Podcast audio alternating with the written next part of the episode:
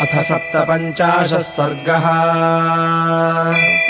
ततः सन्तप्तहृदय स्मरन्निग्रहमात्मनः विनिश्वस्य विनिश्वस्य कृतवैरो महात्मना। स दक्षिणाम् दिशम् गत्वा महिष्या सह राघव। ततापरमम् घोरम् विश्वामित्रो महातपाः। फलमूलाशनोदान्तश्चचार परमम् तपः अथास्य जज्ञिरे पुत्राः सत्कधर्मपरायणाः। हविष्पन्दो मधुष्पन्दो दृढनेत्रो महारथः। पूर्णे वर्षसहस्रे तु ब्रह्मा लोकपितामहः अब्रवीन्मधुरम् वाक्यम् विश्वामित्रम् तपोधनम्।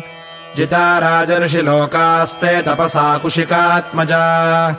अनेन तपसा त्वाम् हि राजर्षिरिति विद्महे एवमुक्त्वा महातेजा जगामसह दैवतैः त्रिविष्टपम् ब्रह्मलोकम् लोकानाम् परमेश्वरः।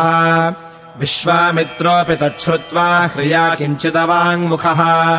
दुःखेन महताविष्टः समन्युरिदमब्रवीत्। तपश्च सुमहत्तप्तम् राजर्षिरिति माम् विदुः। देवाः सर्षिगणाः सर्वे नास्ति मन्ये तपः फलम् एवम् निश्चित्य मनसा भूय एव महातपाः। तपश्चचार धर्मात्मा काकुत्स्थपरमात्मवान्। एतस्मिन्नेव काले तु सत्यवादी जितेन्द्रियः। त्रिशङ्कुरिति विख्यात इक्ष्वाकुकुलवर्धनः। तस्य बुद्धिः समुत्पन्ना यजेयमिति राघव। गच्छेयम् स्वशरीरेण देवतानाम् पराम् गतिम् वसिष्ठम् स समाहूय कथयामास चिन्तितम् अशक्यमिति चाप्युक्तो वसिष्ठेन महात्मना। प्रत्याख्यातो वसिष्ठेन स ययौ दक्षिणाम् दिशम्। ततस्तत्कर्म सिद्ध्यर्थम् पुत्रांस्तस्य गतो नृपः। वासिष्ठा दीर्घतपसस्तपो यत्र हि ते पिरे। त्रिशङ्कस्तु महातेजाः शतम् परमभास्वरम्। वसिष्ठपुत्रान् ददृशे तप्यमानान् मनस्विनः सोऽभिगम्य महात्मानः सर्वानेव गुरोः सुतान्। अभिवाद्यानुपूर्वेण ह्रिया किञ्चिदवाङ्मुखः। अब्रवीत् स महात्मानः सर्वानेव कृताञ्जलिः।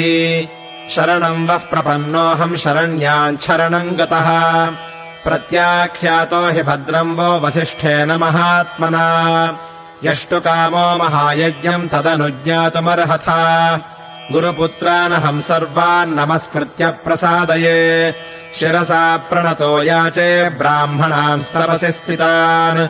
ते माम् भवन्तः सिद्ध्यर्थम् याजयन्तु समाहिताः। सशरीरो यथाहम् वै देवलोकमवाप्नुयाम्। प्रत्याख्यातो वसिष्ठेन गतिमन्यान्तपोधनाः। गुरुपुत्रानृते सर्वान्नाहम् पश्यामि काञ्चन इक्ष्वाकूणाम् हि सर्वेषाम् पुरोधाः परमागतिः। तस्मादनन्तरम् सर्वे भवन्तो दैवतम् मम। इत्यार्षे श्रीमद् रामायणे वाल्मीकीये आदिकाव्ये। बालकाण्डे सप्तपञ्चाशः सर्गः